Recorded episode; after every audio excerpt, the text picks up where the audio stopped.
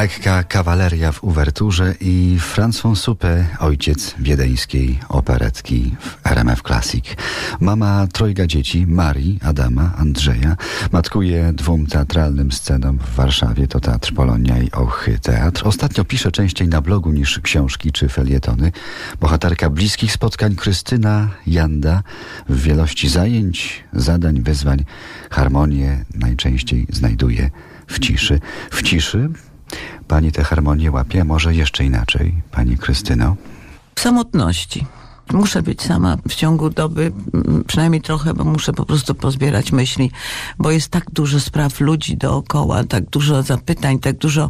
Znaczy, ja jestem osobą dostępną. Jestem osobą dostępną w internecie, jestem osobą, można do mnie zadzwonić. Ja mam numer telefonu, który się nie zmienił od początku telefonii komórkowej. Hmm. Rozumie pan, co to znaczy?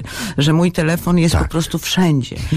Ludzie do mnie dzwonią, ludzie do mnie dzwonią, nie krępują się i muszę powiedzieć, że to jest bardzo obciążające. To znaczy, ja nie ukrywam się za sekretariatem, ja się nie ukrywam za... Jeżeli ktoś napisze do teatru na jakikolwiek adres mailowy, to to do mnie trafia. No ale niestety z, ka z każdego działania wynika jakiś skutek. Taka decyzja jest brzemienna i, i ja naprawdę już czasem nie mogę w tej ilości próśb, e, bale charytatywne, aukcje, pomoc, aktorzy, którzy chcą pracy, kobiety, które ktoś opuści, rodzice, którzy szukają pomocy dla swojego dziecka, autorzy sztuk. Wie pan, że do mnie przychodzi codziennie na moją skrzynkę. Autorzy piszą teksty teatralne i przysyłają do mnie.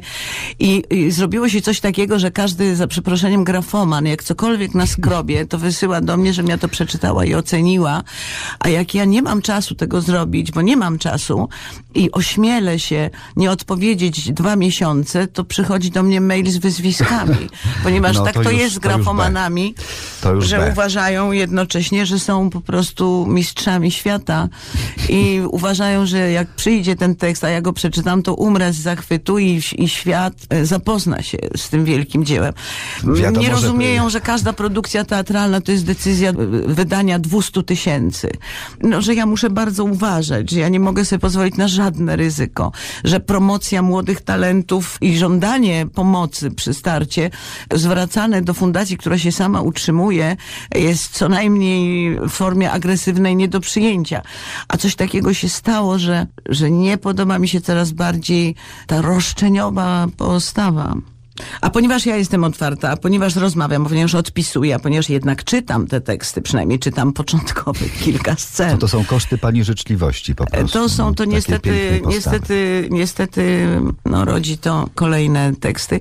Ktoś podał gdzieś, jakieś młodzież, przychodzi takie tony próśb autografy, które mój teatr musi pakować w koperty, wysyłać.